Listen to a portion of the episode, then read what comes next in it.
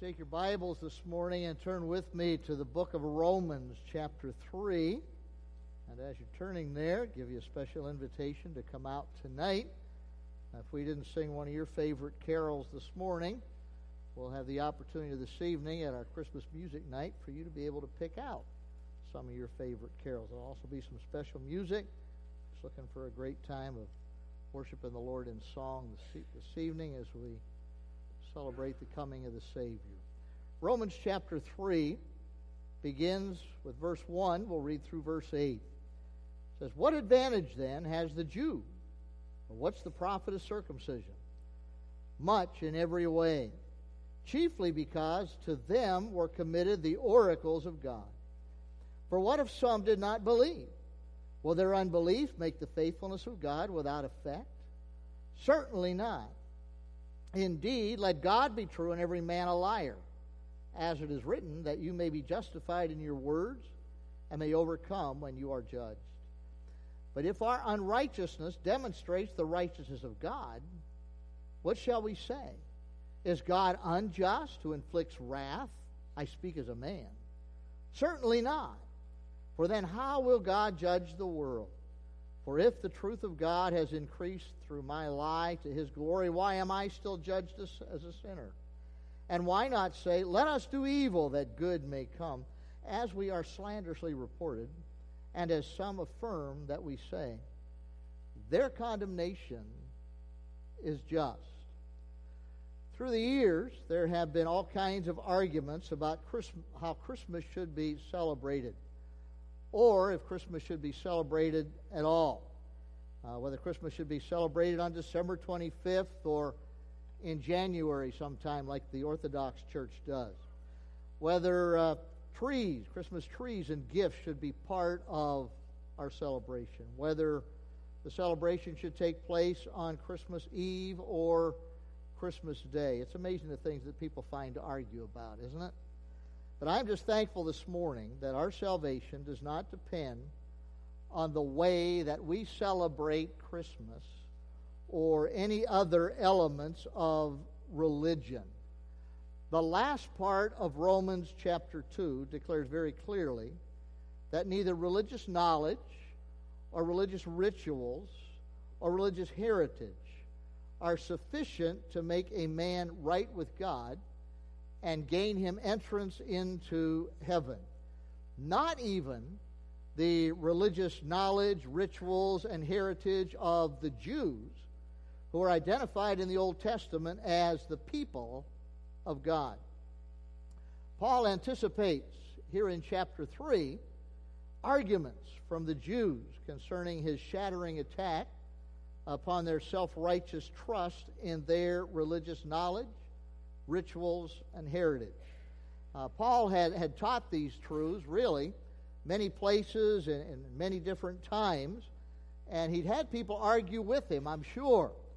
And here in his writing of this letter, he anticipates and, and records for us the arguments that people raise when you tell them that religion's not enough to get you into heaven, even the Jewish religion or even the Christian religion is not enough to get you into heaven. And here in the first part of chapter 3, he records three arguments that he anticipates, uh, along with his Holy Spirit directed response to those arguments. Uh, first of all, argument concerning the benefits of the Jews, and we might even put in there people professing to be Christians. Arguments concerning the unbelief of the Jews or unbelief of professing Christians. And lastly, concerning the judgment of Jews or really anybody else who uh, turns their back on Jesus Christ. We find that, uh, first of all, the, the questions asked in, in verse 1, uh, Paul has just explained very, very clearly in, in chapter 2 that the, the Jewish rite of circumcision, the, the, just the fact the Jews had the scriptures, uh, just the fact that they, they were descendants of Abraham, that was not going to get them into heaven. Uh, no religion, no religious rituals, no religious activities, no religious belief for that matter, are, are going to get people into heaven. And so the, he anticipates the question from a Jewish person well, well, what's the advantage of the, that the Jew has then? And that's an understandable question because if you go back to the Old Testament, who do you find the Old Testament's all about once you get to Genesis chapter 12? It's all about Israel, isn't it? It's all about the Jewish people, Abraham and, his descendants. It's all through there, all through the whole Old Testament. And God spells out that the Jews really are his chosen people. He called Abraham. Of all the people on the earth in that day, he called Abraham to work through him. Elsewhere in Scripture, we find out that it, it says in Exodus 19 6, says to, to the nation of Israel, And you shall be to me a kingdom of priests and a holy nation. These are the words which you shall speak to the children of Israel. Deuteronomy 10 14 and 15. Indeed, heaven and the highest heavens belong to the Lord your God, also the earth with all that is in it. The Lord delighted only in your fathers to love them, and he chose their descendants after them, you above all peoples, as it is this day. And we could go on and cite other passages of Scripture where God makes it very clear that Israel, the Jewish people, the nation of Israel, has a very special place in God's program, very special place in God's eyes. In fact, sometimes we might wonder today, there is so much interest in that little nation over there in the Middle East that's no bigger than the size of the state of New Jersey. And you've got all these people that, are, that are really want to fight over that piece of property, get the Jews out of that land. One of the biggest issues for the, the leaders of our country is what's our stance going to be concerning Israel? Are, are we going to support their right to exist as a nation, or are we going to abandon them? Many other nations are abandoning Israel and said, no, let the Palestinian people, let the Arabs have that country. Why is there so much interest in that group of people?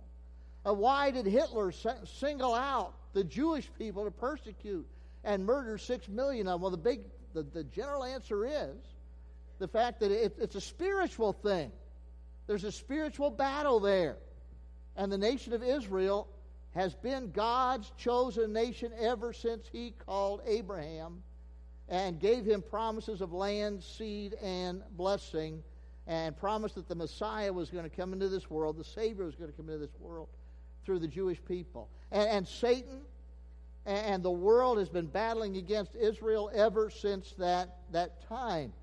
And the, the question comes well, if, if we're supposed to have this special role in God's eyes, and you're telling us that our heritage is, is, is not going to get us right with God, it's not, gonna, it's not enough to be a child of Abraham or a descendant of Abraham. It's not enough to go through circumcision for Jewish males.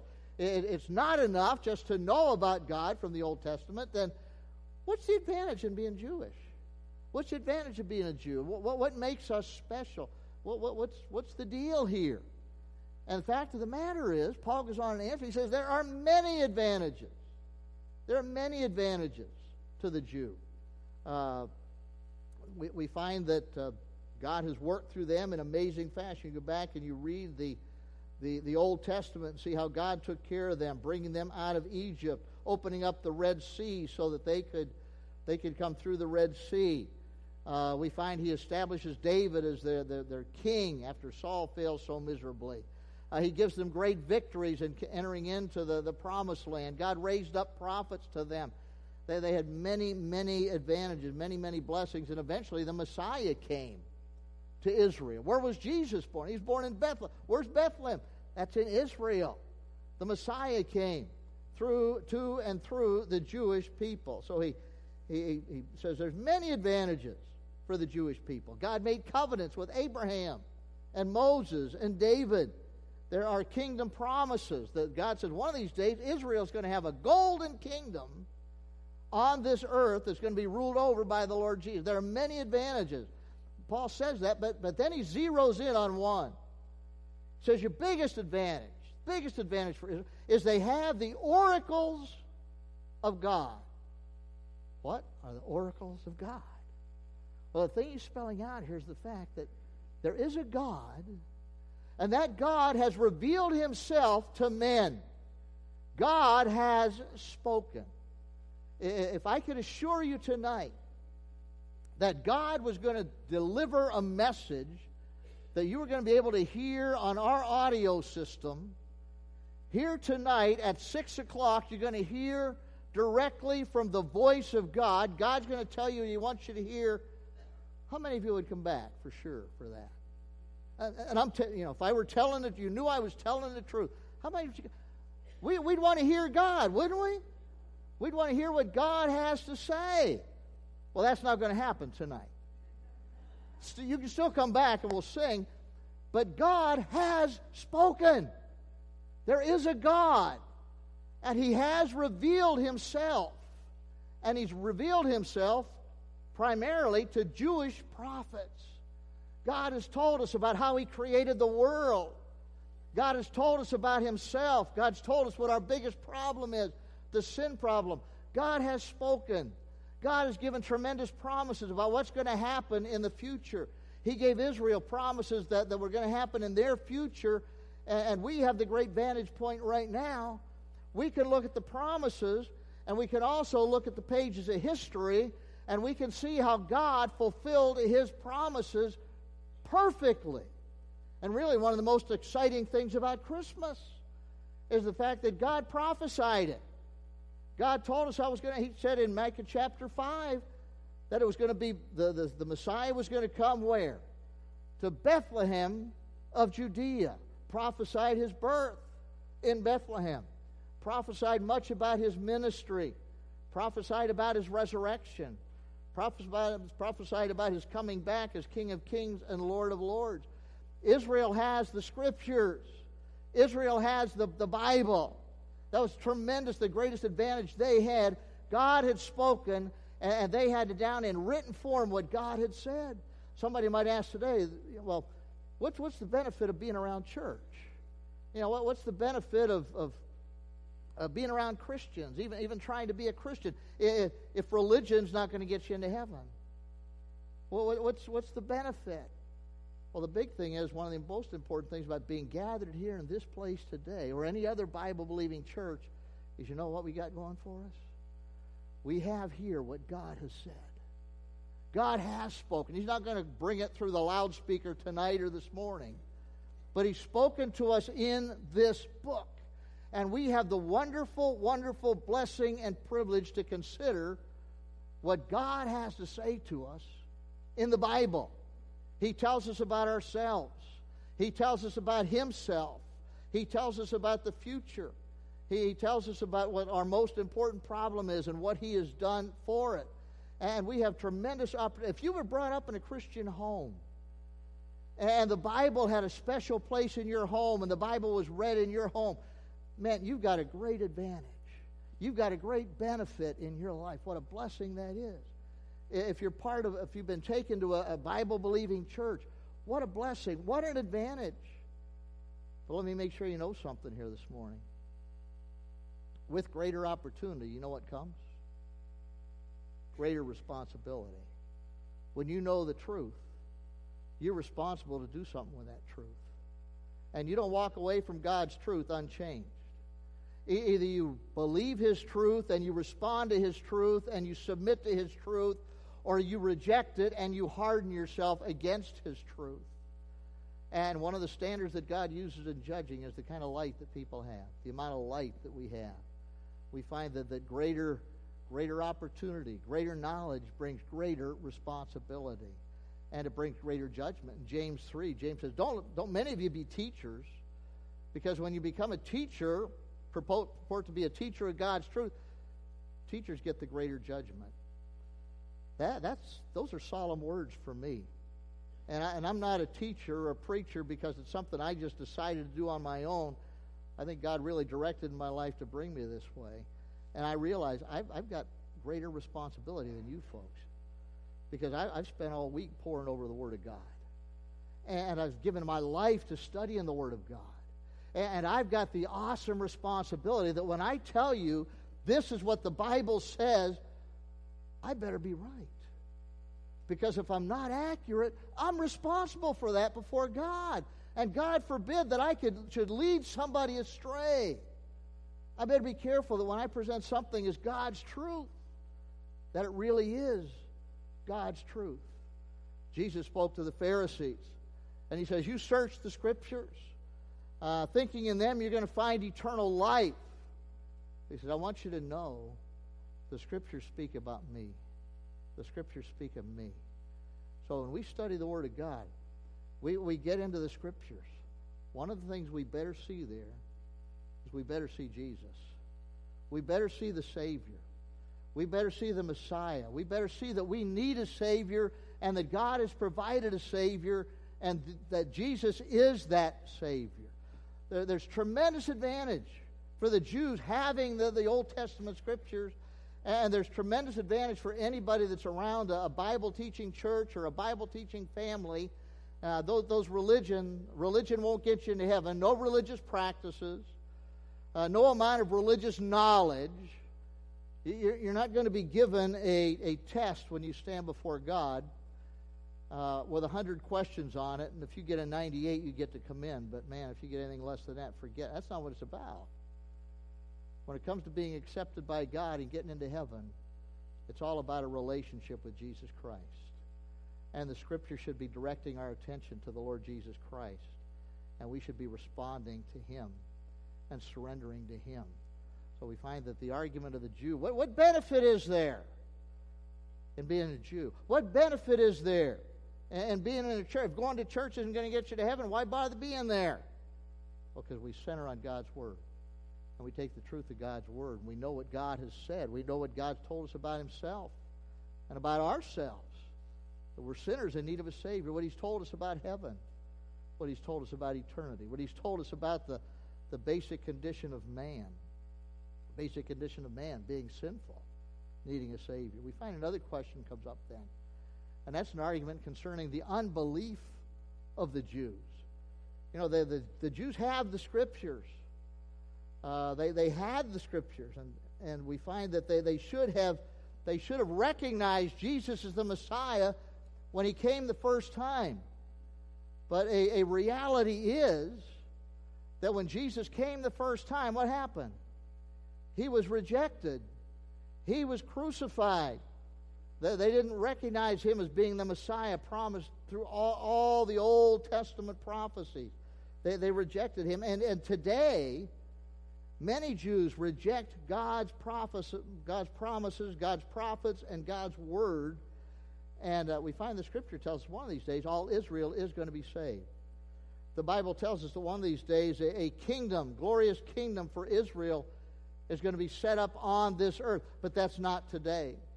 If you go to Jesus Christ, uh, if you go to Israel today, you will not find Jesus Christ honored. You won't find him left, lifted up and exalted. If you go to most Jewish people today and you, you want to talk to them about Jesus, they, they, they don't want to hear it.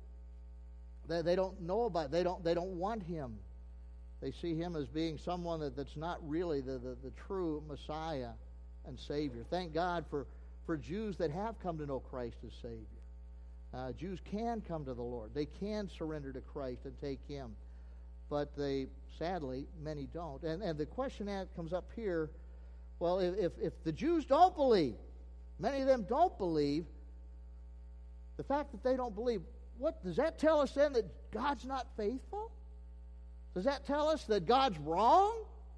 If Israel is God's chosen people and He's got a special plan and program for them, and now most of Israel's turned against God, did God fail? Is God unfaithful? Is God's word wrong? Are his, his promises really to, to, to, be dependent upon? If that's the situation, is, is the problem with God? That's the question that, that's laid out there. You know, if, if God's going to work through Israel, supposed to work through them and, work in them, and, most of Israel is not believing in Christ today. Has God failed? Paul gives an answer here. He says, Well, their unbelief make the faithfulness of God without effect. And he states in verse 4, he says, Certainly not. Certainly not. And the term that he uses, the Greek term, is me genoito. This is the strongest Greek negative expression that there is in the entire Greek language. It's translated here in the, the New King James Version is certainly not. If you got the Old King James Version, it's probably God forbid. Uh, the, what it means is, may it never be that you might find in some translation, and it has the idea of impossibility. In fact, if you see that certainly not there, you could actually write right above that impossible. When man fails, when man is unfaithful, that in no way, shape, or form affects the reliability or the faithfulness of God. We find that God's perfect, God's faithfulness is absolutely perfect. We find that uh, sometimes people will use that excuse about about Christians, and you try to share the gospel with them and say, "Well, I know this guy over here that, you know, he went to church all the time and he professed to be a Christian, and he was the most crooked guy in town when it came to business. You just couldn't trust him. I bought a car from him one time, and and I drove down the road and it fell apart, and he wouldn't make it right, and and so many people can point to, to hypocrites, people that maybe profess to be Christians, but they don't demonstrate any of the fruit of the Spirit. They profess to be Christians, but there's no Christ likeness in their lives. They profess to be Christians, but they live like the devil. Is that a reality? Uh, that's not something I'm making up, right? Have you ever seen that? If you're awake, shake your head, yeah, if you've seen that. Let me know you're awake out there and alive. Good. That's a reality, isn't it? It's a reality. It is a fact. But let me tell you this the fact that there are false professors, those that would profess to be Christians, and they live like the devil, in no way affects the faithfulness of God. Where's the problem in a situation like that? Is the problem with God? No, the problem is in these people that are falsely professing something that is not true. Heard somebody say one time if a hypocrite's closer to God than you are, then you're in trouble. And somebody's a hypocrite. That doesn't affect the faithfulness of Almighty God. And it, it doesn't mean God will not keep all of his promises. It, it doesn't mean that, that God will not be true to what he said. And it also doesn't mean the scriptures written through the Jews are, are, are false. We go over to 2 Peter chapter 1, and it says over there that men were, holy men of God, were moved by the Spirit. It was the Spirit of God who is the ultimate author of the scriptures. The fact that men fail, professing Christians fail, even real Christians fail, right? You ever fail? The fact that we fail, we falter, does that mean God's not faithful? Does that mean God can't be depended upon? Not for one minute does it mean that. God is absolutely faithful, and we can count on Him. We can depend upon Him perfectly. And we find that it doesn't matter how many hypocrites can be pointed out, the inconsistency of somebody doesn't excuse anyone else of their accountability to God. We find that uh, there's, when it comes down to the matter of truth, the fact that someone refuses to believe the truth does not change the truth. I got a phone call 13 years ago, early on a Saturday morning, and my mother was on the other end of the line. And she said, Your dad died. And you know what? I didn't believe it. First thing went through my mind, that can't be true. That can't, I just saw him the day before. We played golf the day before. He walked 18 holes of golf the, the Friday, the day before that. We had lunch together that day. He was fine. When I left Cadillac and drove back down here to Carroll, and I've got all these things going through my mind telling me, this can't be true. You know, how could things turn around so quickly and how could he be gone that like that? And, and I fought against it. I didn't believe it. You know what? It didn't change the truth. My dad was gone. Thank the Lord he knew Christ as a Savior, knows Christ as a Savior, and he's in glory. But you know, the, the fighting against the truth doesn't change what the truth is.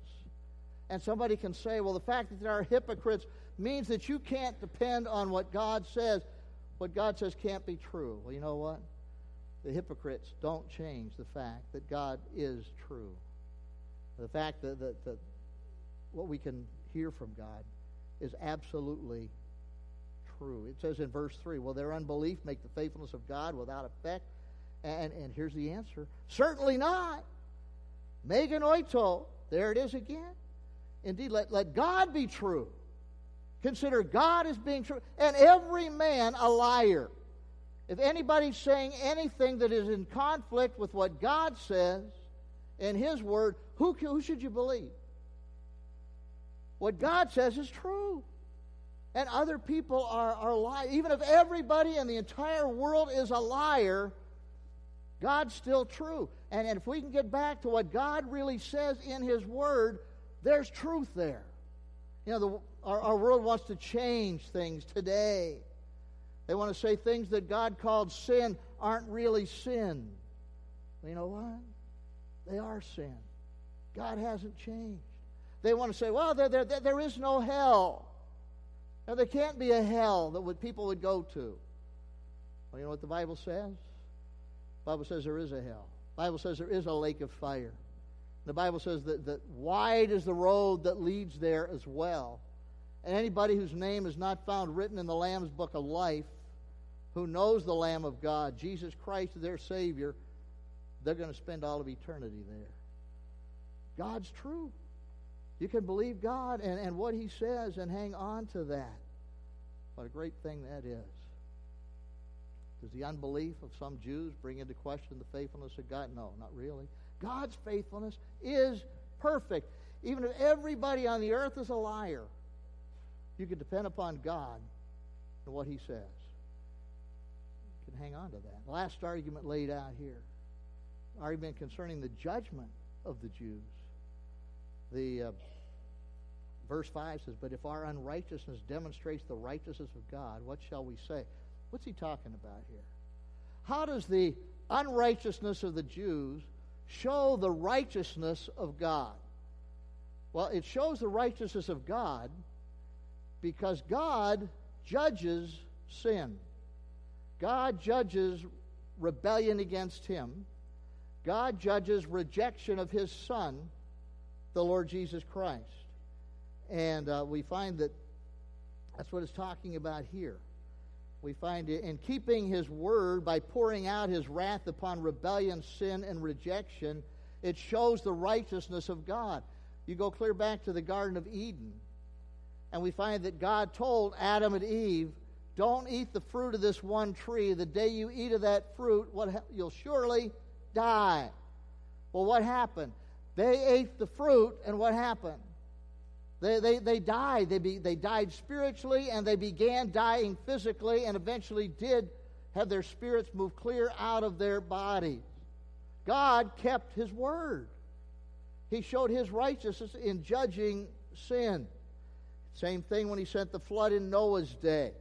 Same thing when he, he sent the, uh, the pestilence and the, the chastening upon Israel whenever they got off into idolatry. That was all showing the righteousness of God. Uh, imagine for you a, a moment a, a, man who, who's running for the office of judge. They're, they want to be elected as a judge, man or woman, running for that office, and they say, if I, if I get elected to that position, I will be tough on crime. I'll be hard on crime.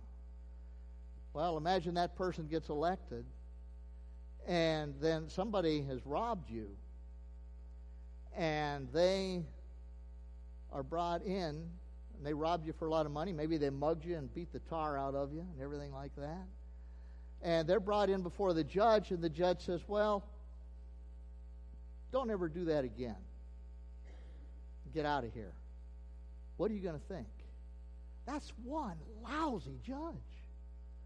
That judge didn't keep her or his word, did they? Does that sound like being tough on crime and being just and, right? On the other hand, if the judge says, All right, you beat that man over there, you, you stole from them, you, you invaded their home, you, you've got to, first of all, make restitution. You've got to pay back what you stole. and you're going to spend five years in jail to think about doing. Now, how's that sound to you? Hey, that judge is is he, he's a good judge. he's a fair judge. He didn't sentence them to life in prison, but he sentenced them to five years. He, he's fair. He's righteous. He's just in what he's doing. That's the picture here. When God judges sin, He's showing his righteousness. When he judges the sinfulness and the unrighteousness of people, he's showing his righteousness, the fact that he keeps his word. What Paul's anticipating here is somebody that says, okay, if God's using this unrighteous person over here to show his righteousness, then the fact that I've been unrighteous is not my fault. It's, it's God's fault. You know, God made me do it. God made me be unrighteous so he could show his righteousness by, by punishing me. That's the argument that's being put forth here. I can see you're not buying it. Paul didn't buy it either, but that's exactly what they're, they're throwing out there. People questioning the character of God. In fact, sometimes people will even do that today, though, won't they?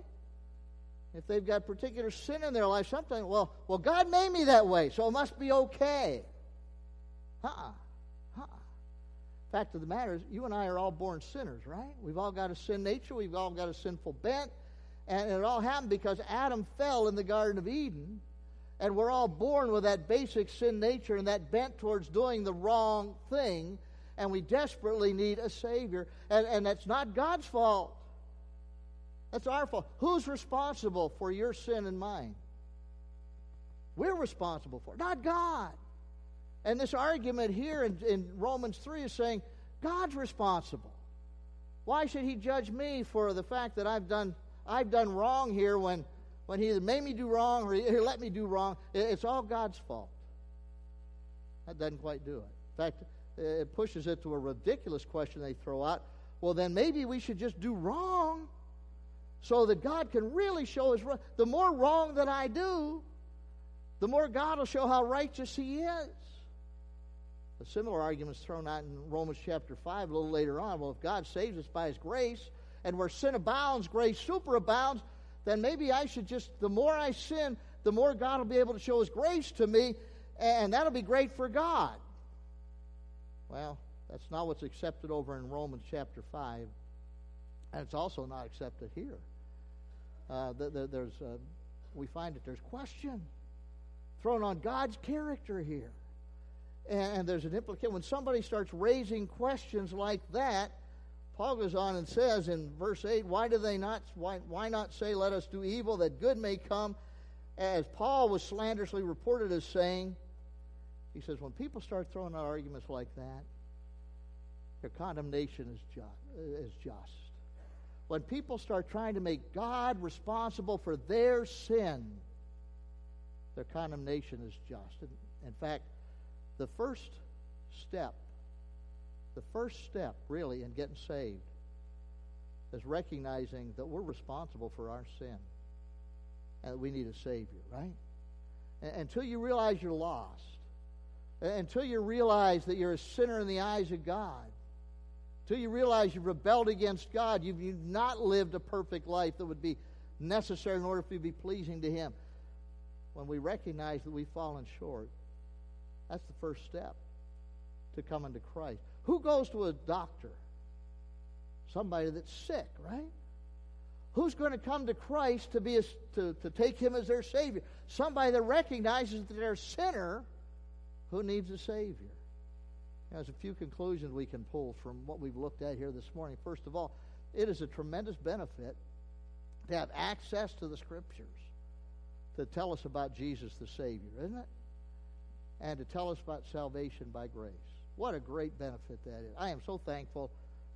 My folks bought me a Bible for the first time when I think I was four years old. I couldn't even read it. But I got that Bible back then. And uh, boy, what a special thing it is. I've been taken to church and taught the Bible. We had the Bible read in our homes. I thank God that uh, for the opportunity to study God's Word. And many of you are in similar situations like that. And all of you are here this morning and we're talking about God's Word. We're talking about what God says.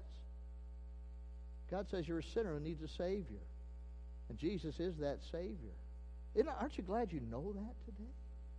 Man, that's the greatest knowledge you can have. When you got that knowledge, it's great responsibility. If you know the truth, you better respond to it. We find the unbelief of man does nothing to nullify the faithfulness of God.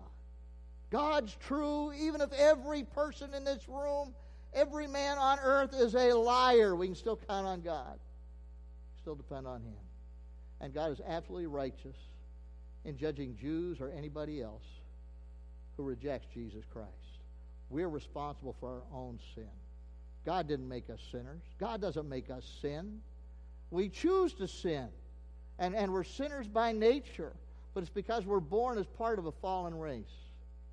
Man's fully responsible for his own sin. But here's the good news God is wondrously loving in taking our judgment that we deserve on himself. That's what Christmas is all about. What what did the angels tell the shepherd? We got good news for you. There's born for you this day in the city of David what? A Savior who's Christ the Lord. Those shepherds desperately needed a Savior. Every one of us in this room today desperately needs a Savior. God provided that Savior. God Himself took upon Himself the form of a man. He became a man by means of the virgin birth for the prospect of going to the cross of Calvary. And there Jesus took the judgment that we deserve. You see, God doesn't just forget about sin, God always judges sin.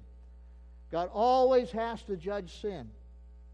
Good news is, for anybody that's trusting in Christ, Jesus took our judgment of our sin upon himself. See, our penalty's been paid by what he did on the cross of Calvary. This is the glory of the Christmas message. The Savior has been born. And the arguments of men do not change or minimize one little bit this glorious Christmas message.